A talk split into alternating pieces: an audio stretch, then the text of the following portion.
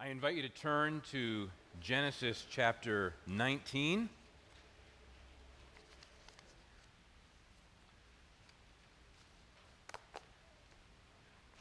One more, one more week in Genesis before a little break, and we'll come back to it in January.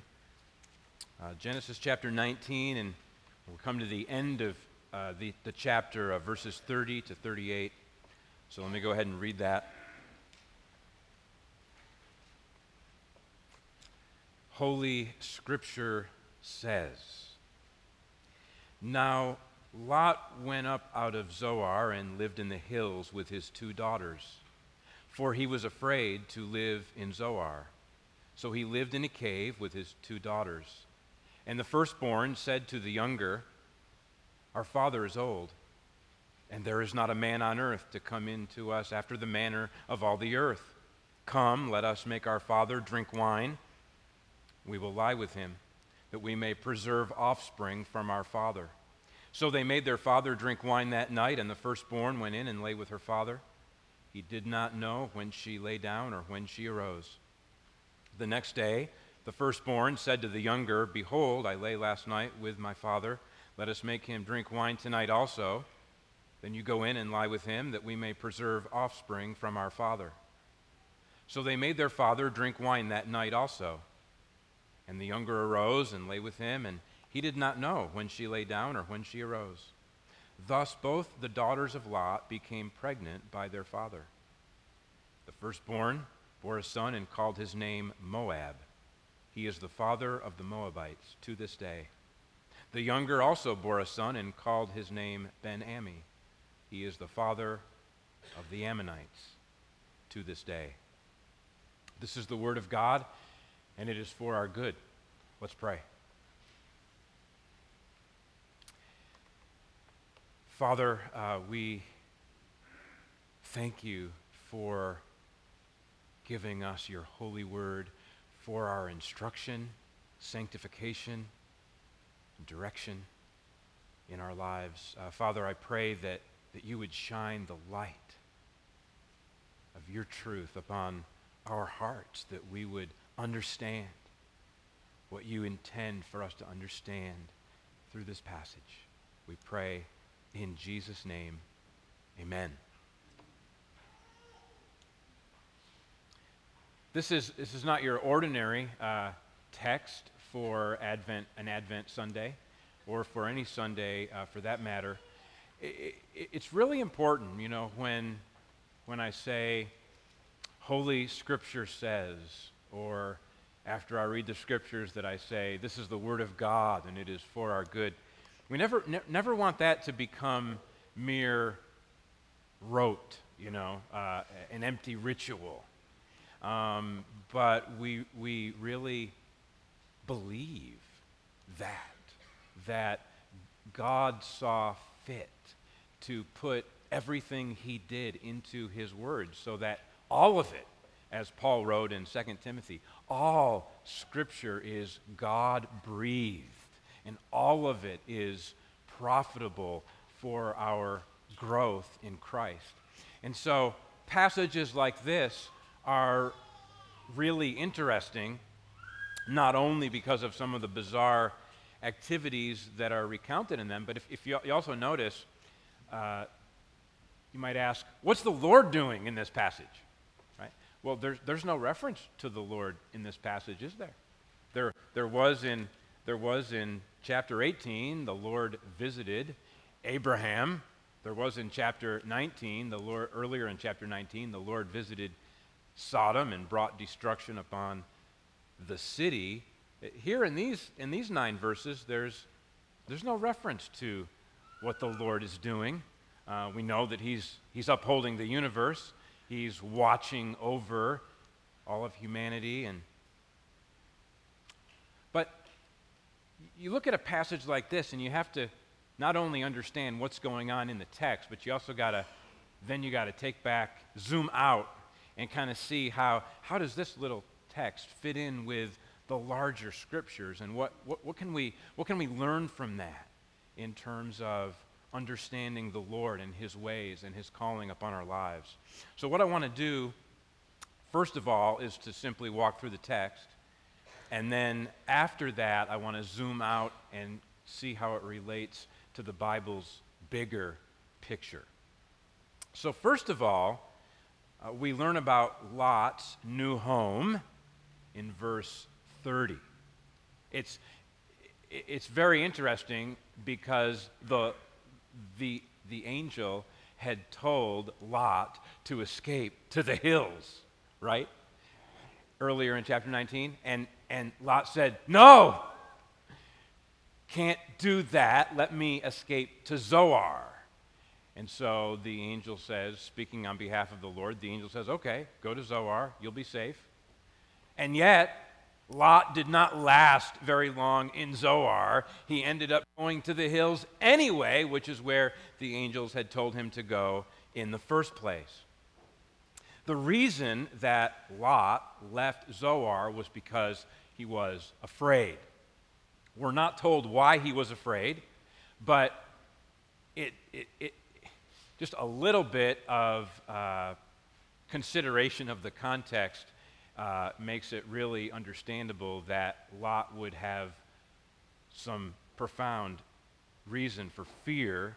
I, I mean, just, just, just think about it. His home, where he had lived for at least the last 15 years, had been blown to smithereens, all property lost, uh, all, uh, uh all the people that he knew uh, his neighbors and residents and servants and sons in law. They were consumed in the judgment. The entire valley had become a smoking furnace. His own wife had been pulverized because she had looked back in disobedience to the angel's instruction. And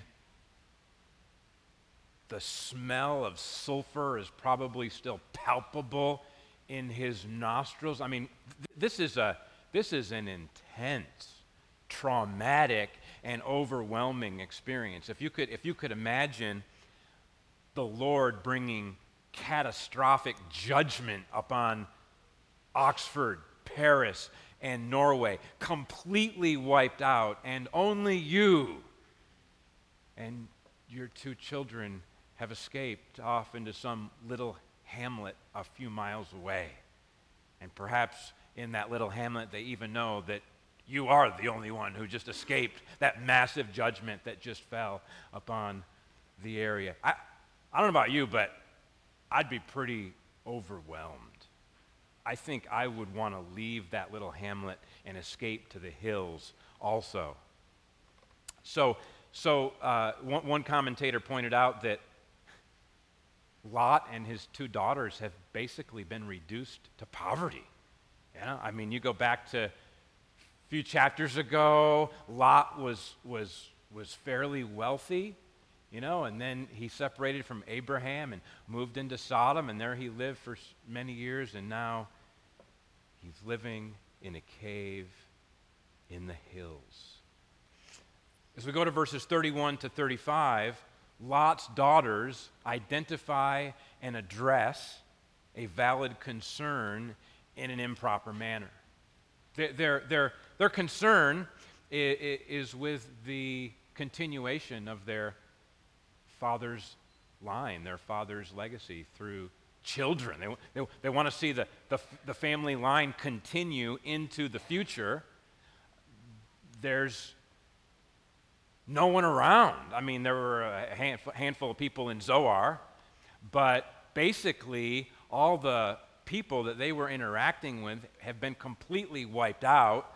Uh, the daughters exaggerate, of course, when they say that there is not a man on earth to come into us after the manner of all the earth, but it's an understandable sentiment that, uh, that basically all the men that they knew are gone and it seems pretty lonely out here in a cave in the hills just with their aged father. There's, there's, there's, a, there's a limited time frame into which they can work things out to have offspring. So they, they concoct this plan uh, where they're going to get their father drunk, lay with their father, and have children by him. And of course, that's exactly what they do. The, the firstborn goes first, then, then, then the youngest. Uh, I want to call attention to the fact that Lot bears some real responsibility here for what's going on. Okay? Uh, twice this passage says that Lot did not know when she lay down and, or when she arose. That's in verse 33 and again in verse 35. So, in, in, in terms of the sexual act, Lot, Lot, Lot did not know what was going on. But he bears responsibility for getting himself in a state where he didn't know what was going on. Okay? When, when, when we are told that his daughters, uh, you know, made him drunk, we're, we're not to think that they, you know, force fed him wine against his will. Okay? Lot, Lot, Lot willingly drank to excess and got himself drunk. And, and, and by the way, this is why one of the problems with the sin of drunkenness is that we are called to be sober minded and judicious at all times. When Lot was in a judicious frame of mind, uh, back in earlier in chapter 19, he was able to say to the men who had gathered around his house, I beg you, my brothers, do not act so wickedly. He, you know, he, he had his mind. But here, he, he, he, he drank himself into being out of touch with reality, and he had no capacity to say to his daughters, No, my daughters, let us not act so wickedly. So we, we, we, we bear responsibility for the sins that are offshoots of prior sins that we shouldn't have committed in the first place. Sin reaps additional sins. Lot also bears some responsibility from another perspective, and that is that earlier in chapter 19, he was willing to sacrifice his daughter's purity and virginity by throwing them to the wicked men outside of their house. Which means that he did not place a premium on the virginity and purity of his daughters. And so, is it really all that surprising that they don't place a premium on it either, nor on his purity? But even though Lot bears responsibility uh, for what happens here, so do, so do, so do his daughters. Their, their, their misconduct is egregious. Uh, nature itself teaches us that incest between a parent and child is unseemly. Genesis chapter 2, verse 24 is the first marriage text in the Bible. And the very, the very logic of a man being united to a woman and having children sh- shows that it would be entirely inappropriate for one of the parents to have that kind of union with their offspring. Later scripture uh, in Leviticus chapter 18 clearly denounces a number of possible incestuous relationships. Furthermore, their, their, their misconduct here is not only the incest, but also that it is done with violence. And by violence, I, I, mean that in the, in, the, in the technical sense of in violation of another's will. This was not a consensual act involving Lot, but they incapacitated him. They inebriated him so that they were able to do their bidding without his knowledge and therefore against his will. So they're not only guilty of incest, but, uh, but they undertake their plan with violence to Lot's will. Uh, uh, one, one commentator said that Sodom is reborn in this cave. And you can kind of see how, how the, the principles at work in the unruliness of Sodom are now also at work in Lot's daughters. Of course, even though incestuous unions are forbidden by the Lord, they can still be fruitful. Children can ki- still come uh, from them, and that's exactly what happens as we look at verses 36 to 38, as we see that two nations are born. Of course, two, two sons, but then those sons become the, father, uh, the fathers of nations. It says in verse 36 that both of Lot's daughters became pregnant, and then in verse 37 that the firstborn bore a son and called his name Moab. Moab is a play on words. Moab, in, in the Hebrew, Moab sounds like the phrase from our father that occurred in verse 32 and, uh, and in verse 34. So Moab sounds like from our father. And then the younger bore a son and called his name Ben Ammi, which means son of my people. Now, if you know the Old Testament, then you know that Moab and Ammon, the Moabites and the Ammonites, receive a lot of attention throughout the Old Testament. And that surely is one reason why this, this uh, account is told us here in Genesis chapter 19, because uh, there's going to be over 150 references to the Moabites after Genesis chapter 19 in the Old Testament. There's going to be over a hundred references to the Ammonites. They, they, they became neighbors of Israel. They were Israel's eastern neighbors, and they were often unfriendly and caused trouble to Israel. And here we learn of their origins. So that's, that's kind of a, a, a brief walkthrough of the text. Now I want to zoom out and kind of see how does it fit into the larger context of Scripture. And I want to begin with f- five, five, uh, five observations uh, from, from, the, from the larger context of Scripture. Okay? First, although what Lot's daughters do is a grave sin, we should understand that there's a, there's, there is a lot of sexual sin in the book of Genesis. This, this, is one of the, this is one of the great tragedies of our sinfulness as human beings is that we, we, we take the, the precious gift of marriage and sex, sexuality and children and we prove to, we prove to mishandle those good gifts. I mean, just, just, just think of Sarah giving her maidservant virtually as a second wife to her husband. Sarah giving Hagar to Abraham and Abraham consenting to it. Or later on, we, we will read about Laban. Laban tricks Jacob, and Jacob expects to marry Rachel, and instead, uh, Laban slips in his oldest daughter, Leah. And then later, Jacob marries Rachel. And then there's competition for children, and Leah and Rachel are giving their maidservants to Jacob to get more children. I mean, this is really messed up stuff.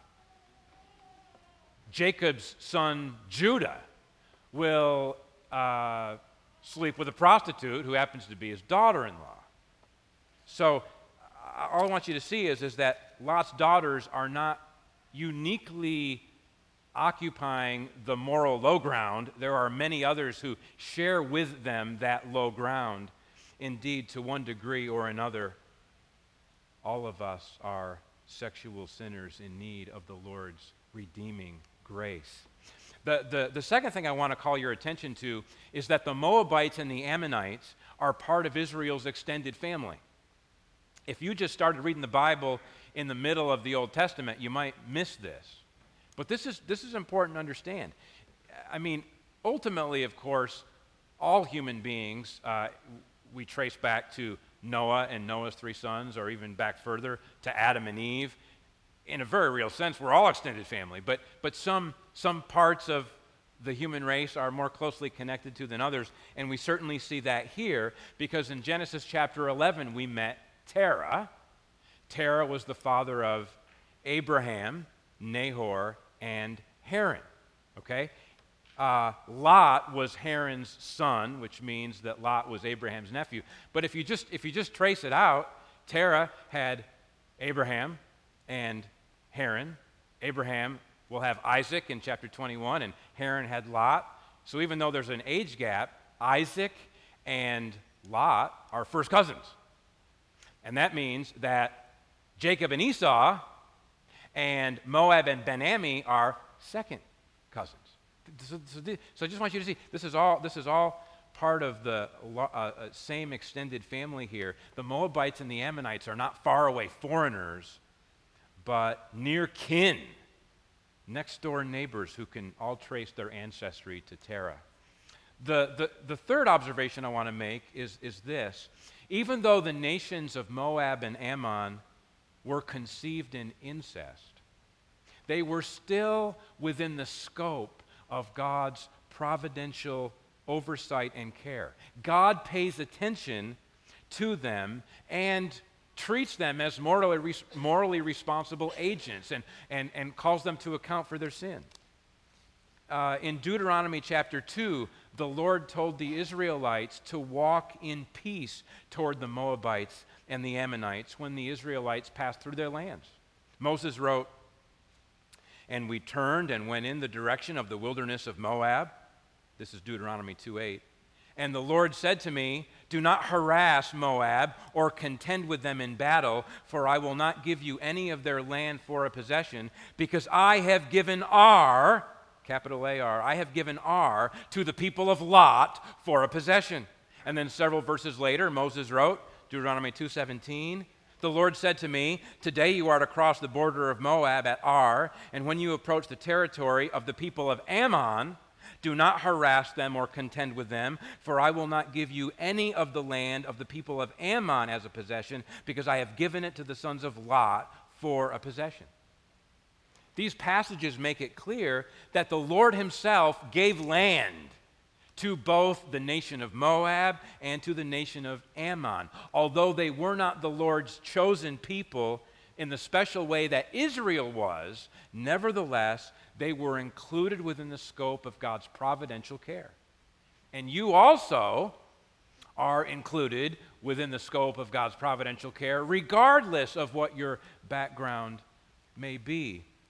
Further, although Moab and Ammon were part of Israel's extended family, they proved to be unfriendly toward Israel.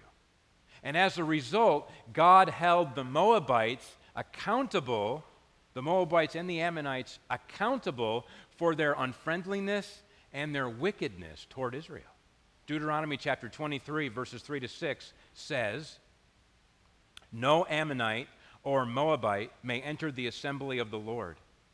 Even to the tenth generation, none of them may enter the assembly of the Lord forever. Why? Because they did not meet you with bread and with water on the way when you came out of Egypt, and because they hired against you Balaam, the son of Beor, from Pethor of Mesopotamia, to curse you but the Lord your God turned the curse into a blessing for you because the Lord your God loved you. You shall not seek their peace or their prosperity all your days forever. Deuteronomy 23, verses 3 to 6. Note well that this harsh judgment on the Ammonites and the Moabites is not on account of their ethnicity or their origins. Instead, the judgment was given precisely because the Ammonites and Moabites were morally significant human beings who were inhospitable to the Israelites and who then sought to bring a curse upon the Israelites. The problem with human beings, it's never our physical or genetic makeup but it is the corruption of our hearts and the sinful deeds that flow out of our corrupt hearts. And perhaps there's someone here this morning who needs to hear this that whatever your background, whatever your backstory, however it came about that you were conceived incest, rape, adultery, out of wedlock or were unwanted, all of that. It, it, it, it's, those are part of the heartbreaks of living in a fallen world, but it doesn't change the fact that you are an image bearer of God. God takes you seriously as an image bearer who is morally accountable to Him. He calls you to trust in Him and to follow after Him, and He will hold you accountable if you don't. Let's go to the fourth observation. Although the Moabites and the Ammonites both fell under the judgment of God because of their sin, nevertheless, the Lord promised to bring future blessing upon them.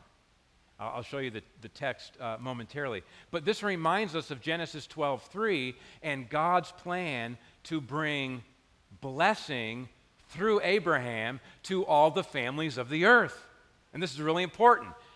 Moab and Ammon are not excluded from the Lord's intention to bring blessings to the nations through Abraham.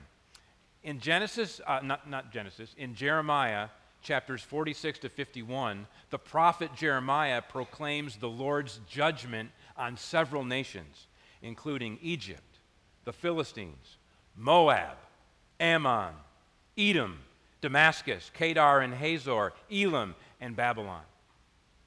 But even though the, the predominant tone of these passages is destruction, occasionally the Lord slips in a word of promise that though these nations are now under judgment, blessings shall come upon them in future days.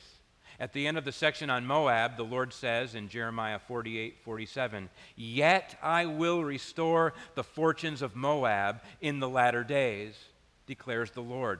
And at the end of the section on Ammon, the Lord says, But afterward I will restore the fortunes of the Ammonites, declares the Lord. Jeremiah 49 6. Although sin has corrupted every branch of humanity's large family tree, the Lord extends his grace just as far, and so there shall be a remnant of Moabites and a remnant of Ammonites who will join us in worshiping before the throne of God forever and ever. And among them is Ruth, the Moabite woman. And that brings me to my fifth observation. Do you re- it has to do with that special genealogical line of seed sons that we've been tracing through the book of Genesis. You, you know how important we, we keep coming back to that, right? God has promised that the seed of the woman shall eventually come to crush the head of the serpent. And so we've been tracing this line from Adam through Seth to Noah, from Noah through Shem to Abraham, from Abraham through Isaac and down to Jacob and Joseph and, uh, uh, not Joseph, uh, Judah, Judah, and eventually we'll get to King David. Um, and so, in this regard, it's really worth pointing out that there is at least one Moabite woman and one Ammonite woman who are actually included in this special genealogical line that will ultimately lead to the Messiah. Matthew chapter 1 traces the genealog- genealogical line from Abraham to the Messiah. And in the first third of the genealogy, we are told that Boaz was the father of Obed by Ruth, Matthew 1 5. Boaz and Ruth were the great grandparents of King David. And we know from the book that bears Ruth's name that Ruth was a Moabite woman. And without getting into all the details, she eventually took refuge under the God of Israel and married Boaz, a man from the tribe of Judah, and their offspring continued the messianic line. Returning to Matthew chapter 1, two verses uh, later, after the part about Boaz and Ruth, we are told that Solomon was the father of Rehoboam. Matthew 1 7. Now, Matthew doesn't tell us anything about the woman by whom Solomon fathered Rehoboam, but 1 Kings 14 does. And 1 Kings 14, verse 21 says, Now Rehoboam, the son of Solomon, reigned in Judah. Rehoboam was 41 years old when he began to reign, and he reigned 17 years in Jerusalem, the city that the Lord had chosen out of all the tribes of Israel to put his name there. His mother's name was Naamah, the Ammonite. 1 Kings 4 21. Ruth was a true believer in the God of Israel. Perhaps Naamah never became a true believer. Perhaps Solomon should have never married her in the first place. But, but the fact of the matter is, is that Ruth the Moabite and Naamah the Ammonite are both included in the genealogical line leading to Messiah. The presence of a Moabite and an Ammonite in that special line is not a testimony to the fact that the Moabites and Ammonites are great and mighty and worthy of that honor. That's not the point. The point is that their presence is a testimony to the fact that the God and Father of our Lord Jesus Christ is a gracious God whose mercy extends to all peoples, and he is not put off by someone's ancestry. God so loved the world, Jews and Gentiles, all sinners and all kinds of sinners. God so loved the world that he gave his only Son, that whosoever would believe in him would not perish, but have everlasting life. And so now God commands all people everywhere to put their trust in the Lord Jesus Christ and become part of his forever family. I hope that these wide angle, wide, wide lens views of how Genesis 19, 30 to 38 fits with the Bible's big picture illustrates how, that all scriptural passages, though some at first glance may seem like a small and unrelated piece of a very large puzzle, really, every passage is part of a beautiful tapestry that reveals the glories of our Lord's righteousness and the wonders of his bountiful grace. Last but not least, I think it's very important to point out how God chooses to highlight the beauty of his son's entrance into our world. Think about this. When Sarah wanted to build up her house with children, she concocted a plan to do it by giving her servant, her, her maidservant Hagar, to Abraham, and thus Abraham fathered Ishmael by Hagar. So, what surrounds the conception of Ishmael is unbelief, the unwillingness to wait patiently on the Lord, and moral compromise.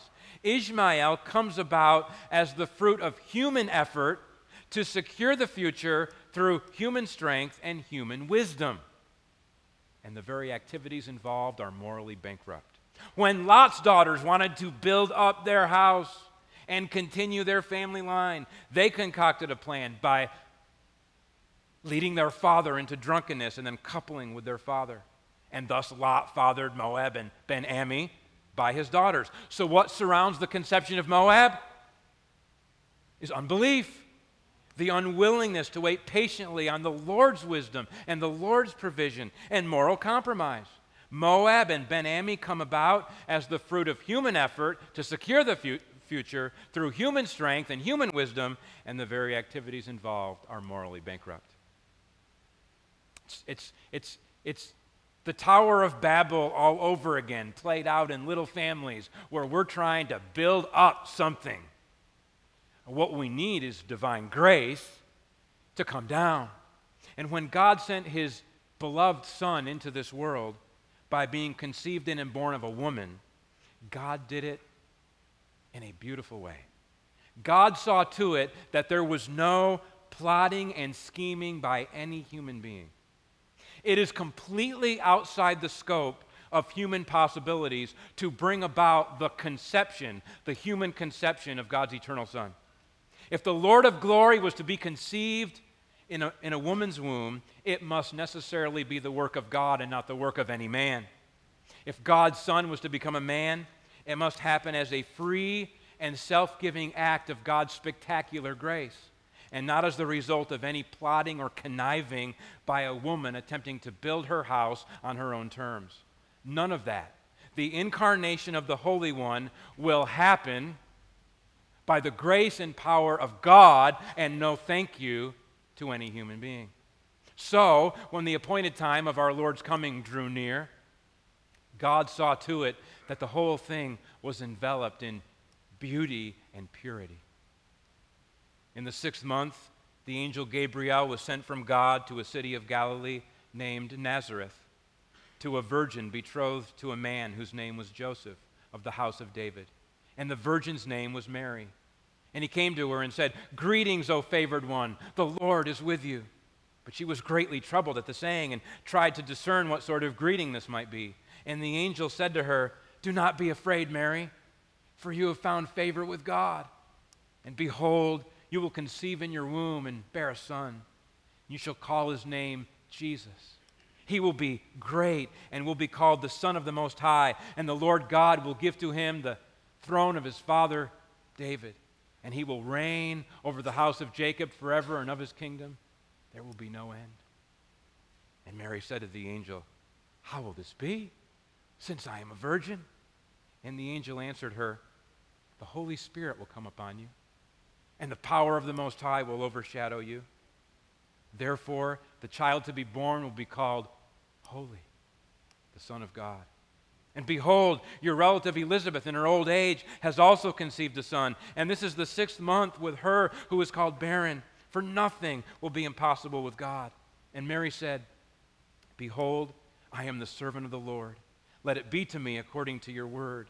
And the angel departed from her. Contrast that with Lot and Lot's daughters, with Sarah and Hagar. This is God's initiative, not Mary's.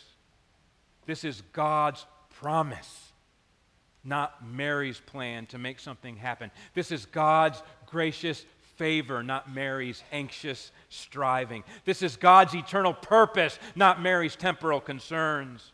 This is God's power, not Mary's ability. This is God's strength freely exercised without the instrumentality of any man. In this holy place, there is not a whiff of impurity. God saw to it that the woman chosen for this holy task was characterized by a humble and obedient faith. Very soon, Mary will lift up her voice and praise. My soul magnifies the Lord, and my spirit rejoices in God my Savior, for he has looked on the humble estate of his servant. For behold, from now on, all generations will call me blessed, for he who is mighty has done great things for me, and holy is his name. The answer to the moral ugliness of Genesis chapter 19, verses 30 to 38 which is in fact only a picture of the moral ugliness of sinful humanity in general. The answer to this moral ugliness is the holiness of God's Son. And the humility and faith and obedience that surround the divinely orchestrated conception of God's Son in Mary's womb testify to the beauty and righteousness of the incarnate Word. From here, God's light goes forth to bring salvation, peace, and eternal life to all who call upon his name. Let's pray.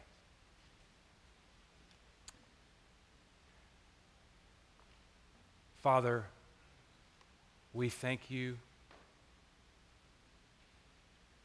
for Genesis chapter 19, verses 30 to 38. And we thank you that it is not the last word, but that there is grace for sinners through the Lord Jesus Christ, who for us and for our salvation came down from heaven and became a man, and in his flesh suffered and died for our sins I pray that you would give us eyes to see the beauty and the purity and the holiness and the righteousness of your beloved Son, in whose name we pray. Amen.